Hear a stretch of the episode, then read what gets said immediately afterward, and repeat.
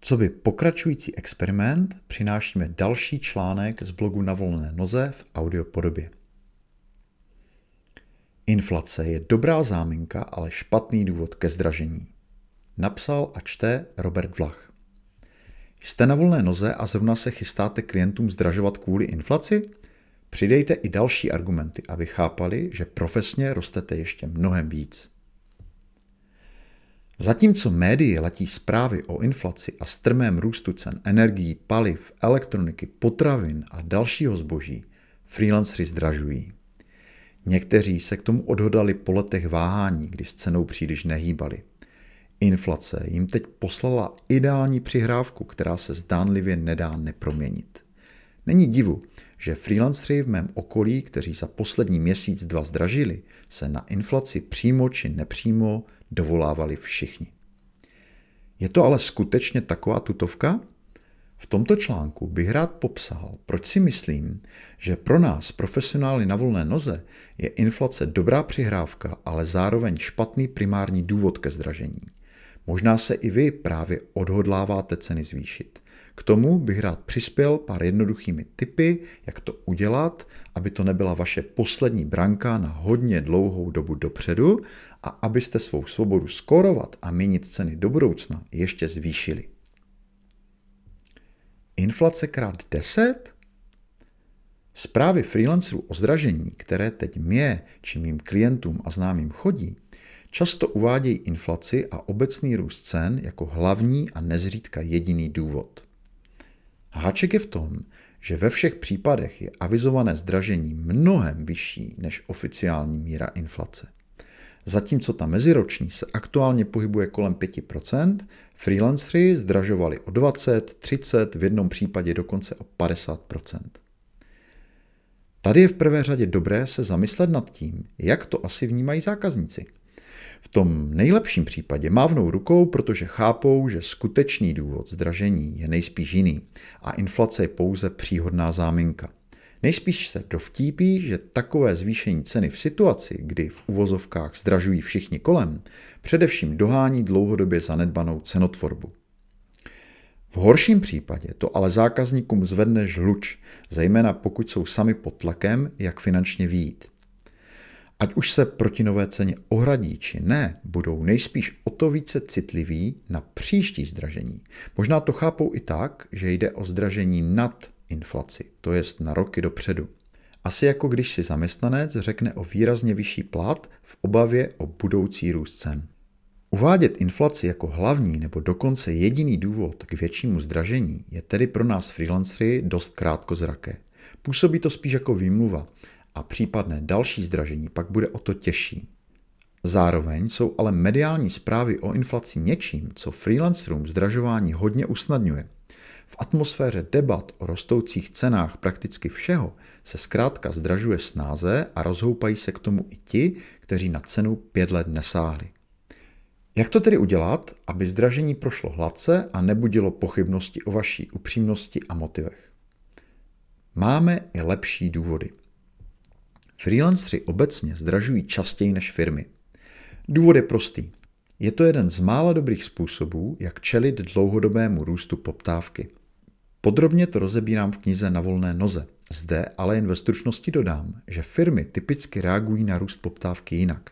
Novými posilami, stroji, zaměstnanci, no zkrátka navýšením produkce.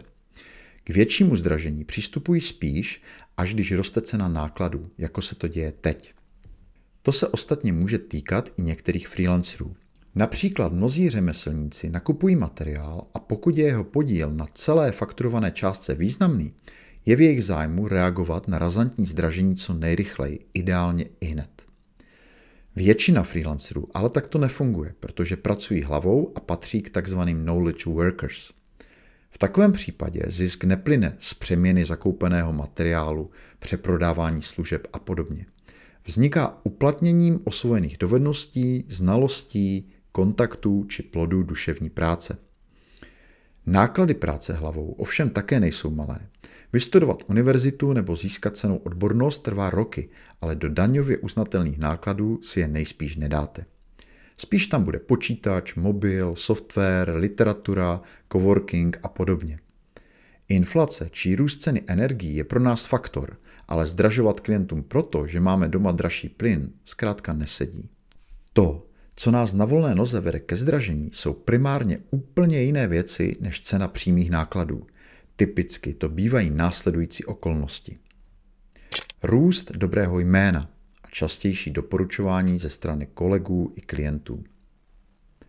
Větší poptávanost a vytíženost. Práce na delších a náročnějších projektech. Vyšší kvalifikace či posun k žádanějším a lépe ceněným dovednostem. Posilování produktivity a tedy vyšší intenzita práce na jednotku času. Účinný osobní marketing nebo lepší úspěšnost v obchodním jednání a prodeji. Nové podnikatelské strategie, které zvyšují jak příjem, tak i vnímání vlastní ceny. Rozšíření působnosti do dražšího zahraničí a související korekce cen. Lepší chápání hodnoty a peněžního přínosu odvedené práce pro klienty. Už i z tohoto stručného a zdaleka ne úplného výčtu je zřejmé, že tyto a podobné důvody mají v součtu mnohonásobně větší vliv na zdražování freelancerů než inflace. Proto je běžné, že freelanceri během své první pětiletky či desetiletky na volné noze zvednou cenu třeba i několikanásobně. Inflace tedy představuje dobrý spouštěč, záminku či podpůrný důvod, ne však hlavní argument ke zdražení. Okrajový vliv inflace na růst cen freelancerů pracujících hlavou lze ilustrovat i opačným příkladem. Budete-li na volné noze 10 let zdražovat pouze o inflaci, navenek to může působit tak, že stagnujete. Tedy, že nejste produktivnější, kvalifikovanější, poptávanější ani jinak lepší, než když jste začínali.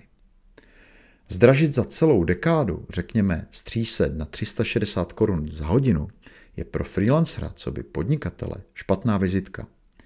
Jistě, některých případech zkrátka stagnuje celý obor, ale i pak je 10 let spousta času na to, aby se profesionál posunul k lépe placené práci. Tedy pokud sám chce. Jak zdražit líp? Úplně jednoduše. Chcete-li zdražit a zároveň jste přesvědčeni, že byste to měli klientům nějak vysvětlit, klidně použijte inflaci a obecný růst cen jako okrajový důvod k těm, které působí na vaši cenu dlouhodobě. Jako je třeba vyšší poptávanost a vytíženost, růst produktivity nebo posun k odbornějším činnostem. Tím nasedáte na vlnu, která už hýbe trhem, ale zároveň přenášíte pozornost na témata, která budou určující pro vaši cenu dále do budoucna, bez ohledu na inflaci. Každé takové zdražení je také dobrou příležitostí, abyste své zákazníky vedli k porozumění, že vaše cena není pevně daná na dlouhé roky dopředu. Budou-li chápat, že cena odráží váš profesní růst, narůstající vytíženost a změny poptávky i tržního prostředí, budou cenu vnímat jako flexibilní a smluvní a to je jistý uhraný bod pro vaši podnikatelskou svobodu. Hodně vám to usnadní další případná zdražení. Dvě poznámky na závěr. Za prvé, pro úplnost dodávám, že řeč je o menším krokovém zdražení. Skokové zdražení o vyšší desítky nebo dokonce stovky procent je už nutné pečlivě připravit, odůvodnit i vykomunikovat, aby nedošlo k odlivu klientů. Pokud je to třeba i váš případ, tam už každopádně inflace jako jediný argument stačit nebude a podrobně to opět rozebírám v knize na volné noze. Za druhé, zajímají vás další konkrétní typy na zdražování v praxi, třeba jak vyjednávat o cenách a slevách nebo jak napsat e-mail o zdražení? Pro členy naší komunity připravujeme na prosinec setkání think tanku na volné noze právě na téma cenotvorba, zdražování a cenové vyjednávání. Pokud se chcete přidat a nachytřit, Zaregistrujte se na volnénoze.cz jako členové a pozvánka na toto i další setkání vám přijde automaticky e-mailem.